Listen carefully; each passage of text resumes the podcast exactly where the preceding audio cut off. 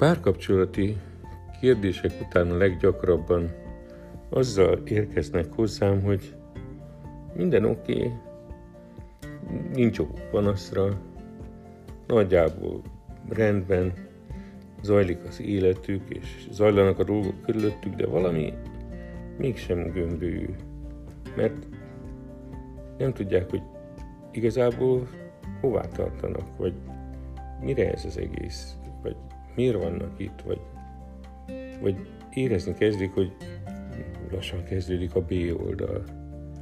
Ugye meddig fut a nyúl befelé az erdőbe, a közepéig, mert már kifelé fut belőle. Ilyenkor a Divina Commedia, a Dante Isteni Színjátékának a kezdő sorai jutnak eszembe, hogy az ember élet útjának felén egy nagy, sötétlő erdőbe jutottam.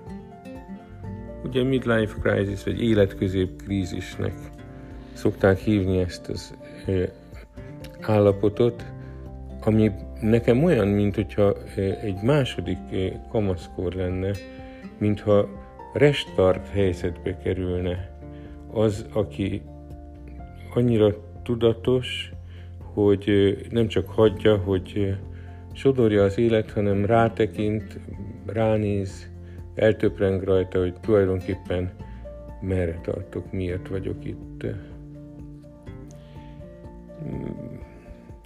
Van még egy nagyon különös jelenség ebben, amit csak körülbelül 1,5-2 év óta tapasztalok, hogy ezekkel a kérdésekkel, ezzel az érzéssel, ezekkel a töprengkedő gondolatokkal korábban 41-42-43 éves korban érkeztek hozzám nők és férfiak, ami nagyjából megfelel a klasszikus tapasztalatnak tényleg az élet középről a mai életben. De úgy 1,5 év óta jönnek a 30-as évek elején, 32-33 évesen Krisztusi kor mondjuk, de akár lányok, akár fiúk, nők, férfiak, lányozom sokszor a 40 éveseket is, 64 évesen, öreg hiba, de ugyanazokkal a gondolatokkal mondom, mint 10 évvel később szokás. Nagyon elgondolkoztat, hogy miről szól ez a dolog, mert egyrészt ugye ismeretes ez az elnyúló mama hotel jelenség, hogy később repülnek ki a mai, már nem is annyira fiatalok, és később állnak saját lábra.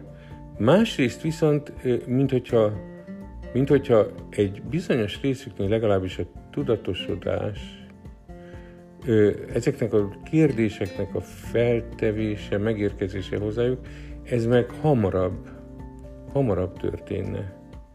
Nincs ezzel semmilyen különösebb üzenni vagy mondani valóm, ez csak egy hangos gondolkozás arról, hogy magam is minden olyan sétánál, amikor azt keressük, hogy miért nem érzi magát igazán otthon a bőrében és a világban az, akivel sétálok, az nekem is újból és újból felveti ezeket az eredendő kérdéseket. Ugye a Tamási Áron azt mondja, azért vagyunk a világon, hogy valahol otthon legyünk benne. És ez az otthon érzés, ez tágabb értelemben nagyon, nagyon mélyre megy. Otthon vagy az életedben? Otthon vagy a családodban? Otthon vagy a testedben? Otthon vagy abban, amit csinálsz? Otthon vagy abban, amik történnek veled, amiket történítesz magaddal. Otthon vagy a kapcsolataid hálójában. És ez az otthon nagyon gyakran nem egy földrajzi hely. Ismered az órának a mellékdalát? Nekem az akárhányszor gondolok rá, valahogy szíven üt. Ez is egyfajta otthonról szól.